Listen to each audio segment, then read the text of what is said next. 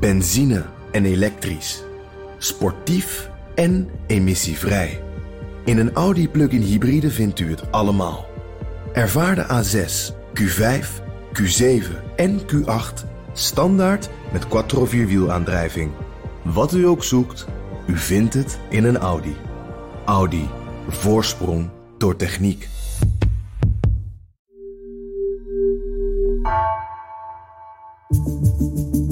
Vanaf de redactie van NRC het verhaal van vandaag. Mijn naam is Thomas Ruip.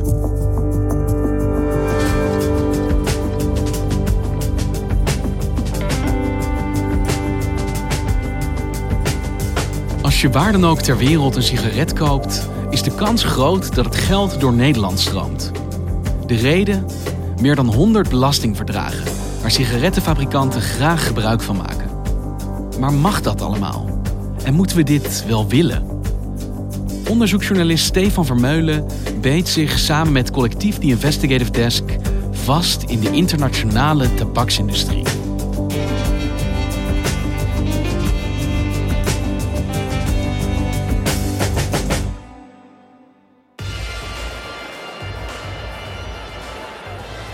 Het is juni 2019. We zijn in de fabriek van British American Tobacco in het Zuid-Koreaanse Sachon. De champagne gaat rond, het is feest, iedereen is blij. Uh, die dag is de 300 biljoenste sigaret van de band gerold. 300 biljoen, hoeveel nullen hebben we dan op een rij? Ik geloof dat er 12 nullen zijn. Dus het gaat daar enorm hard. En er waren ook hè, lokale politici die daar hartstikke trots zijn. Hè. Die fabriek is de trots van deze stad en, en van dit land. Um, dit was een feest. Dit was een groot feest. Het was succes daar. Een zakelijk succes. Wat er niet ter sprake kwam, was dat eigenlijk al die sigaretten in Zuid-Korea eerst op papier aan Nederland verkocht worden. Hier in Amstelveen zit een uh, holding, dus een zusterbedrijf van het bedrijf in Zuid-Korea. En al die sigaretten gaan elk jaar eerst naar Amstelveen toe, althans op papier. Waarschijnlijk worden ze niet echt letterlijk verscheept. Daarna gaan ze op papier meteen weer terug naar Zuid-Korea. Voor een hogere prijs. Ze worden in Zuid-Korea in de fabriek gemaakt. Ze worden in Zuid-Korea in uh, tabakswinkels, uh, noem maar op, uh, verkocht. Maar op papier zit daar dus een stapje tussen. Namelijk dat die sigaret eerst een tijdje in Amstelveen zit en daarna weer teruggaat. Waardoor die winst in Zuid-Korea dus lager uitvalt elk jaar. Bij dit specifieke geval hebben wij uitgevonden dat het gemiddeld om 98 miljoen euro per jaar gaat. Dat naar Nederland verschoven wordt vanuit Zuid-Korea. En is dat een voorbeeld van belastingontwijking? Ja, dit is een klassiek voorbeeld van belastingontwijking. Hey Stefan, jij bent onderzoeksjournalist en jij hebt je de afgelopen maanden vastgebeten in de internationale tabaksindustrie. Waarom ben je dat gaan doen? Ja, dat belastingontwijking, eh, dat dat als fenomeen bestaat, is natuurlijk wel bekend. Maar hoe dat precies gebeurt, ja, daar weten we eigenlijk eh, heel weinig over nog. Waarom betaalt Google zo weinig en u zoveel? Het blijkt dat enkele grote bedrijven in Nederland, zoals Philips en Shell, via die belasting de Nederlandse schatkist spekken met welgeteld 0 euro. Terwijl jij wel gewoon je belasting betaalt. Deze cappuccino is een speel in een groot onderzoek van de Europese Commissie. Want over deze cappuccino betaalt Starbucks geen cent belasting. Dat komt door een gunstige deal met de Nederlandse Belastingdienst. We hebben af en toe individuele bedrijven zien langskomen... die natuurlijk Nederland gebruiken als een soort belastingparadijs. Ikea is een bekend voorbeeld, Nike, Starbucks. Maar echt systematisch hele industrieën en over een langere periode en precies welke structuren, daar is eigenlijk nog niet zo heel veel over bekend. Er zijn vier grote tabaksmultinationals: uh, British American Tobacco, Philip Morris, uh, Japan Tobacco en Imperial Brands. Ze hebben met z'n vieren ongeveer twee derde van de wereldwijde eh, tabaksmarkt in handen. En dat is met uitzondering van China, want daar verkoopt alleen de staat uh, sigaretten. En in de VS heb je nog een vijfde groot tabaksbedrijf, dat is Altria. Uh, die verkoopt alleen sigaretten op de Amerikaanse markt. Dus dat is geen echte multinational. Dus deze vier zijn gewoon de grote internationale spelers? Ja. Verkopen allemaal zonder uitzondering over de hele wereld hun eh, producten. In 2015, the main six tobacco manufacturers earned more profit than Coca Cola, Walt Disney, FedEx, Google, McDonald's, and Starbucks combined. So, despite their product killing most of its users, they're soldiering on. And with every new hurdle, their tactics have to get a little smarter. Wij zagen op een gegeven moment dat uh, een van die grote tabaksbedrijven een holding in Nederland had, zoals dat dan heet. Uh, toen zagen we dat die andere drie grote tabaksmultinationals dat ook hebben. En toen dachten we, ja goh, dan moeten we eens induiken. Ja, hoe werkt dat dan? Eh, gebruiken zij allemaal Nederland als een soort van hè, doorsluisland? Uh, zoals je dat vaak hoort. Je wilde weten, wat is die Nederlandse connectie in de tabaksindustrie? Precies. Dit soort grote multinationals zijn in feite kerstbomen van enorme verschillende vennootschappen over de hele wereld. Um, we hebben een aantal landen geselecteerd. Nederland, België, Luxemburg, uh, Ierland, Groot-Brittannië. We wilden ook Zwitserland, maar in Zwitserland worden bijna geen jaarverslagen gepubliceerd. Dus dat werd heel lastig. Die andere vijf landen hebben we zoveel mogelijk gewoon alle dochtervennootschappen die deze bedrijven hebben geselecteerd. Hebben we alle jaarverslagen van 2010 tot uh, 2018, 2019 voor zover beschikbaar aangekocht, gedownload, noem maar op, via de kamers van koophandel. Mm -hmm. um, en toen zijn we die gewoon met z'n vieren gaan doorspitten van ja, wat zijn de cijfers, uh, wat komt er binnen in dit bedrijf, wat gaat eruit. En dat hebben we in een enorme soort Excel database gebracht. En daarna zijn we die database gaan analyseren van oh ja, hier gaat in Nederland wat uit. Ja, dat moederbedrijf zit in Zwitserland. Oh, uh, er zit ook een moederbedrijf in het Verenigd Koninkrijk. Daar zien we dat geld weer binnenkomen. Nou, dan ga je zo langzaam maar zeker begin je die structuren een beetje te herkennen. Um, een gigantische ja. stapel papierwerk moet dat zijn. Daar doe je wel even over. Je zit wel een paar maanden onderzoek in, dat klopt ja. En wat concluderen jullie na die maanden deze jaarverslagen doorspitten? Wat zijn jullie ja. nou tegengekomen? Nou, we hebben kunnen zien dat die vier grote tabaksbedrijven Nederland echt als een enorm doorsluisland uh, gebruiken. Uh, we hebben kunnen zien dat er gemiddeld per jaar 7,5 miljard euro uh, door Nederland stroomt. Wat dat dus betekent, is dat hè, stel je koopt een pakje Marlboro in Mexico-stad, een pakje Camel in Budapest, een pakje Davidoff sigaretten in Sydney of een pakje Lucky Strike in Kinshasa. Alle winst die dat oplevert stroomt naar Nederland. En hoeveel is dat 7,5 miljard tegen het decor van de internationale sigarettenhandel? Voor deze vier uh, bedrijven, die ongeveer uh, twee derde van de totale wereldmarkt in de handen hebben, is het 40% van hun totale netto-winst. Hey, en waarom Nederland? Waarom al deze bedrijven die het via ons land doen? Ja, dat is weer te danken aan het bekende fenomeen dat Nederland een echt handelsland is. We hebben eigenlijk meer dan welk land dan ook uh, belastingverdragen afgesloten met allerlei landen in de wereld. Het gaat om meer dan 100 landen waarmee Nederland zulke uh, verdragen heeft afgesloten. Dus wij hebben eigenlijk met de verdragen die we afsluiten, met die connecties, de regels, zelf een soort routekaart gecreëerd en die leidt over Nederland. En die leidt ertoe dat die bedrijven dus legaal deze routes gebruiken om, laten we zeggen, bijna belastingvrij hun geld rond te, te sturen. Want het gaat om gigantische bedragen. Hoe gaat dit nou precies in zijn werk? Hoe doen die bedrijven dat? Ze hebben verschillende structuren die gebruikt worden om geld via Nederland te sturen. De bekendste en de ook meest gebruikte uh, door die tabaksbedrijven is de dividendroute. En nu sta jij voor de ondankbare uitdaging om mij dat te laten begrijpen. Ja, hoe gaat laten we dat proberen.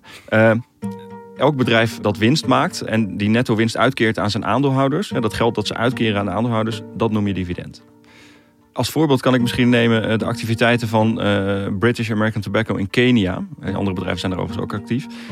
Dat is een enorm bedrijf. Dat is daar winstgevend. Er verkoopt in Kenia hartstikke veel sigaretten. Levert ook aan allerlei andere Afrikaanse landen. Dus daar wordt heel veel winst gecreëerd. Well, listed cigarette manufacturer British American Tobacco has posted a 22% increase in net profits for the period ending December 2018. Dat bedrijf BAT Kenia betaalt in eigen land een percentage winstbelasting. Houdt dan daarna een enorme netto winst over. En die wordt eigenlijk in zijn geheel naar Nederland gestuurd. Waarom naar Nederland? Omdat het moederbedrijf, dus de eigenaar van dat Keniaanse bedrijf, is in Nederland gevestigd. En dat is zo, omdat dit geld komt natuurlijk uiteindelijk bij het uiteindelijke moederbedrijf in Londen terecht. Maar stuurden ze dat van Kenia direct naar Londen, dan, werd, dan had er in Kenia 10% dividendbelasting over betaald moeten worden. Maar door het verdrag met Nederland is het zo dat als je het naar Nederland stuurt, dat er 0% dividendbelasting betaald hoeft te worden. Dus zo uh, ontwijken ze dus 10% dividendbelasting in Kenia. Ja, dus als je als Brits bedrijf vanuit Kenia winst wil ontvangen, is het dus gewoon heel slim om Nederland daar als een soort ja, bruggetje tussen te zetten. Dan kun je op een legale manier ervoor zorgen dat je dus inderdaad net je belastingdruk wat verlaagt. Ja. En wat betekent dat dan voor Kenia, waar nou ja, die sigaretten geproduceerd worden, verkocht worden, uh, maar waar de winst dus niet blijft hangen, als ik het zo hoor? Klopt. We hebben ook in Kenia met een uh, anti-tabakslobbyist gesproken. En die zegt ook van ja, hierdoor wordt gewoon hier de belastinggrondslag uitgehold. En in ontwikkelingslanden is dat eigenlijk praktisch wel een probleem. Want dat zijn nou juist de landen waar het tabaksgebruik nog heel erg toeneemt.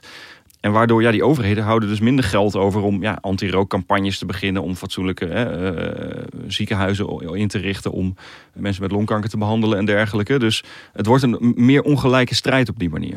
Economists say Africa is increasingly seen as an attractive market for global cigarette companies. The population's growing and some people have more money to spend. Anti-smoking groups say cigarette companies are putting profits before people's health. Je noemde net het voorbeeld van Korea, waar dat feest gevierd werd. Is dat ook wat ze daar doen? Die sigaretten die dus op papier heen en weer gaan naar Nederland? Is dat eenzelfde soort constructie of is dat iets anders? Eh, dat is net weer een andere constructie die ze transfer pricing noemen. In goed Nederlands uh, ja, interne verrekenprijzen. Dus dat betekent een één concern uh, verkoopt van het ene ja, dochterbedrijf naar het andere dochterbedrijf zijn producten. verkoopt het daarna weer terug voor een, naar een, een derde dochterbedrijf voor een andere prijs. Um, het prijsverschil daarvan is gemiddeld 98 miljoen euro per jaar. Dat blijft in Nederland hangen. Maar we hebben op geen enkele manier kunnen achterhalen ja, waarom die Nederlandse vennootschap ja, recht zou hebben op dat geld. Of ze ineens uh, die sigaretten veel meer waard hebben gemaakt. Er, er, is geen enkele reden om aan te nemen dat ze daar echt iets mee gedaan hebben. Dus het is een manier om winst te verschuiven. Dat kan eigenlijk niet anders. Een andere manier die die bedrijven gebruiken is het doorschuiven van rente. En een mooi voorbeeld uit ons onderzoek is de fabriek in Jouren, die eigendom is van Imperial Brands. Friesland. In Friesland. Die staat er sinds 1913. Eh, Imperial Tobacco is een van de vier grote tabaksfabrikanten wereldwijd. Die fabriek die draait goed. En er werken ruim 300 mensen. Die produceert met name shacks, vanellen, drummen. Bekende shackmerken die worden daar allemaal uh, geproduceerd. In 2018 maakte die fabriek 15 miljoen euro winst. Maar betaalde in Nederland geen belasting. En hoe kan dat nou? Omdat we hebben ontdekt dat dat bedrijf in Jouren... had in de boeken een enorme lening staan vanuit uh, Engeland...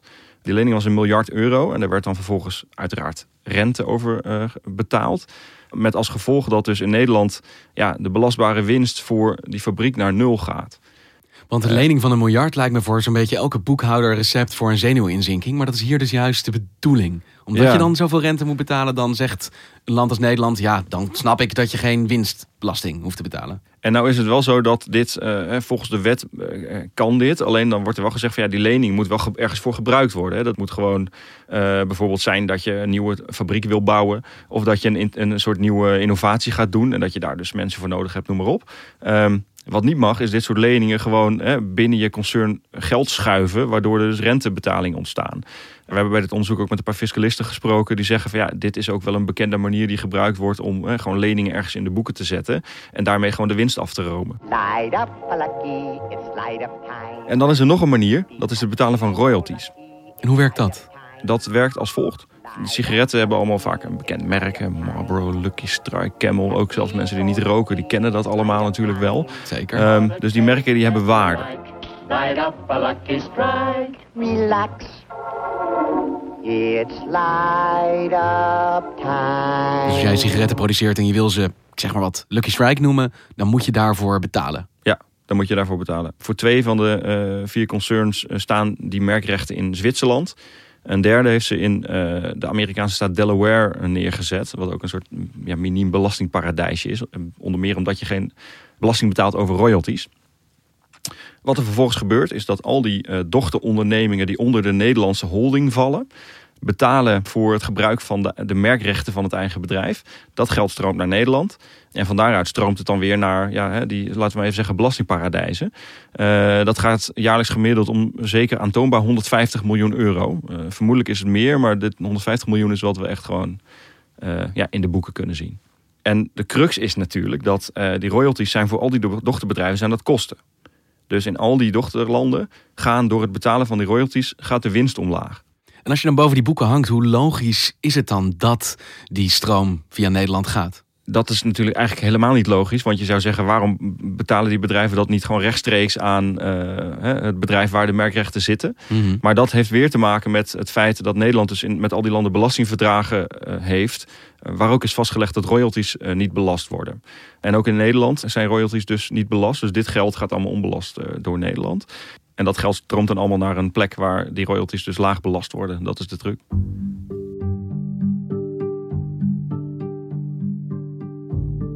Hey Stefan, ik moet eerlijk zeggen dat het me een beetje duizelt. Er zijn dus heel veel manieren waarop die bedrijven zorgen dat ze zo min mogelijk belasting betalen. En eigenlijk leiden die sporen voor een heel groot deel naar Nederland. De vraag die dan bij mij opkomt is: mag dit allemaal? Ja, dat is een interessante discussie. dit heeft natuurlijk heel lang is Nederland heel vriendelijk geweest voor multinationals. Die kunnen allemaal met zogeheten tax rulings vooraf afspraken met de Belastingdienst maken. Waardoor ze eigenlijk nooit uh, achter de broek gezeten worden, zo gezegd. Um, wat we wel zien is dat dat de afgelopen jaren echt aan het schuiven is. In 2015 kwamen alle de grote westerse industrielanden eh, verzameld in de OESO, de Organisatie voor Economische Samenwerking en Ontwikkeling samen om afspraken te maken. Om uh, te zorgen dat deze vormen van belastingontwijking uh, konden stoppen.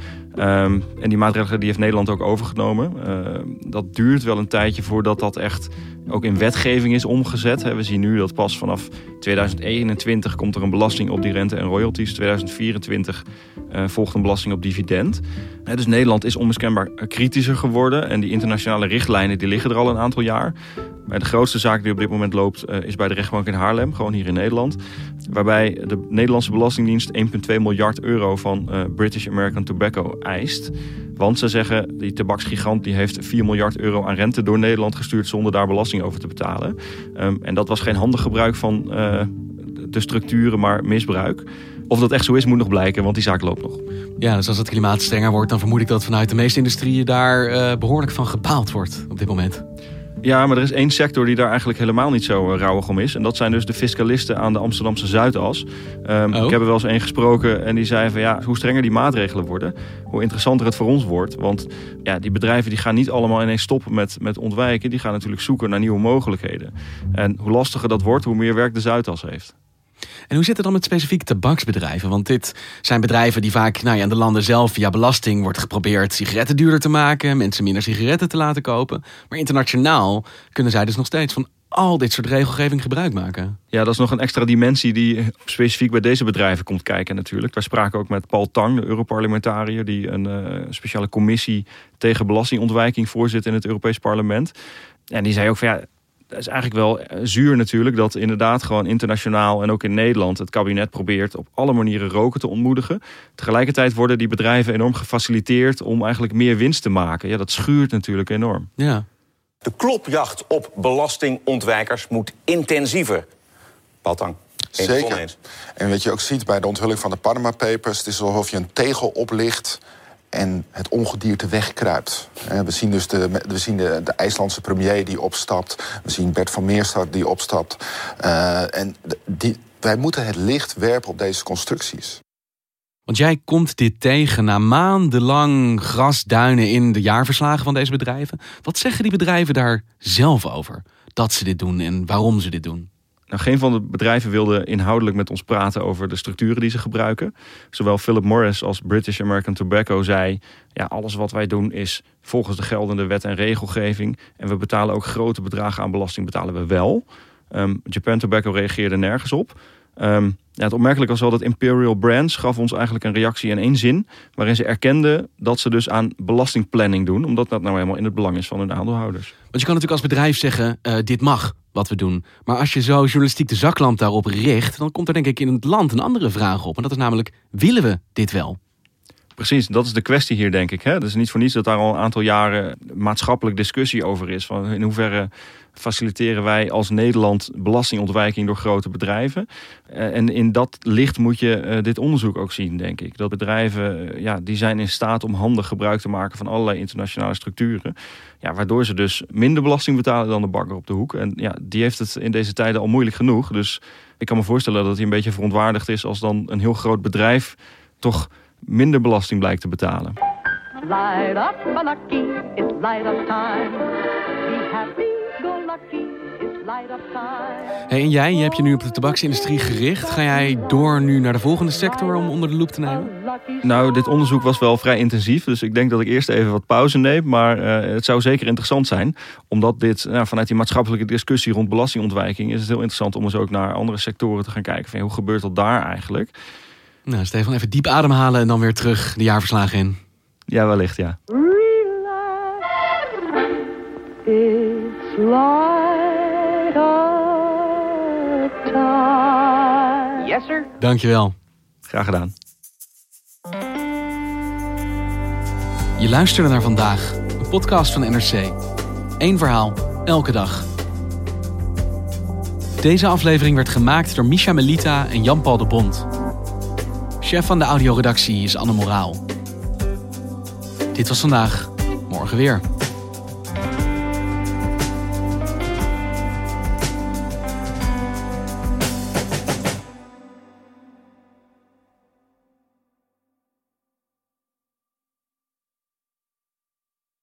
Je hebt aardig wat vermogen opgebouwd. En daar zit je dan, met je ton op de bank. Wel een beetje saai, hè? Wil jij, als belegger, onderdeel zijn van het verleden of van de toekomst? Bridgefund is een slimme fintech die een brug slaat tussen de financiële behoeften van ondernemers en van beleggers. Dus wie belegt bij Bridgefund krijgt niet alleen een mooie vaste rente, maar brengt ook ondernemers in beweging. Echt waar, met die ton kan je zoveel betere dingen doen. Bridgefund. Make money smile.